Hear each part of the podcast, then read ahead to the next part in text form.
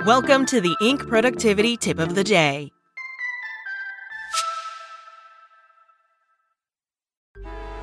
Traffic jams, tailgating, pileups. Ugh, the joys of driving. How could it get worse? The federal government wants to have a say in what you drive. That's right. The Biden administration's EPA is pushing mandates that would ban two out of every three vehicles on the road today. Don't let Washington become your backseat driver. Protect the freedom of driving your way.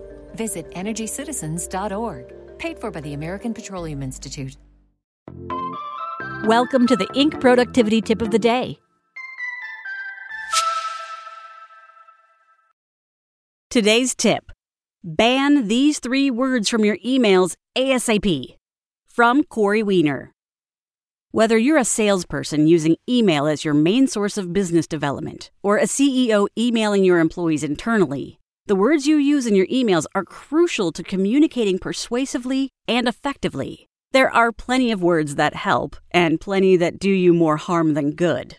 In my two decades as a CEO of an ad tech company, I've winnowed down my email pet peeves to three overused words. Cut them from your email vocabulary and watch your response rates soar. The first word you need to stop using is unfortunately. Any email that begins with unfortunately immediately sets the stage for a letdown. It means not only do you have bad news, but you're also trying to soften the blow by wrapping it in unfortunately. Take this email, for example.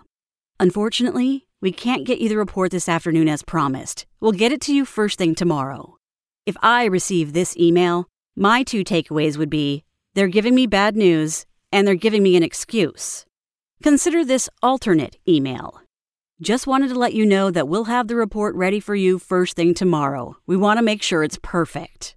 By replacing the defensive tone with an active, positive sentence structure, the second version lets me know that the other person has the situation fully under control. There is no hand wringing and no walking on eggshells. Instead, the email leads with the pertinent news and follows up with a reason for the delay. Try is another common email killer I see all the time.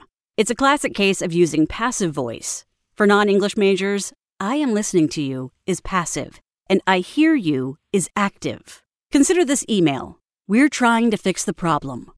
Because try is a passive verb, it weakens the sentence and suggests failure. Use active voice instead. We're fixing the problem. Much better. It's active, it's more confident, and most importantly, it makes you seem more confident you can fix the problem at hand. As Yoda famously said, do or do not, there is no try. The worst offender when it comes to emails is the word but. But negates everything that precedes it in an email. Take this for example. The campaign is doing well, but we need to make a few adjustments to hit the high end of our benchmarks.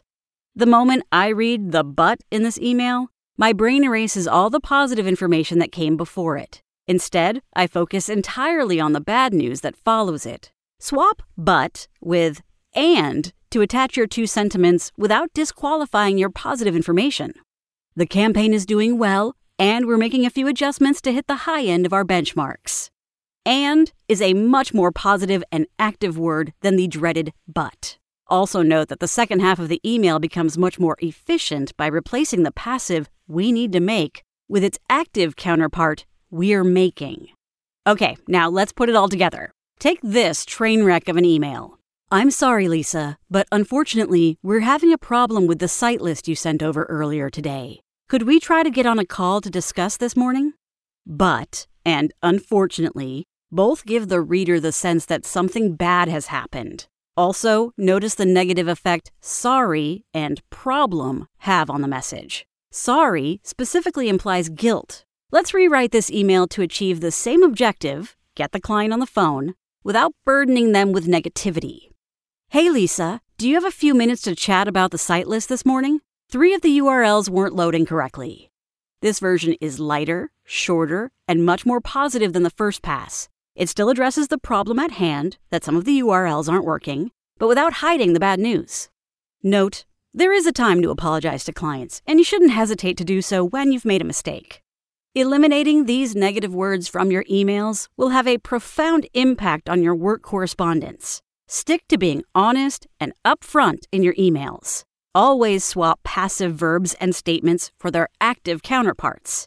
If you have bad news, don't sugarcoat it. Your clients will thank you in the long run. That's it from Inc. Check back weekday mornings at 6 a.m. Eastern for more tips. Spoken Layer. Traffic jams, tailgating, pileups. Ugh, the joys of driving. How could it get worse? The federal government wants to have a say in what you drive. That's right. The Biden administration's EPA is pushing mandates that would ban two out of every three vehicles on the road today. Don't let Washington become your backseat driver. Protect the freedom of driving your way. Visit EnergyCitizens.org. Paid for by the American Petroleum Institute.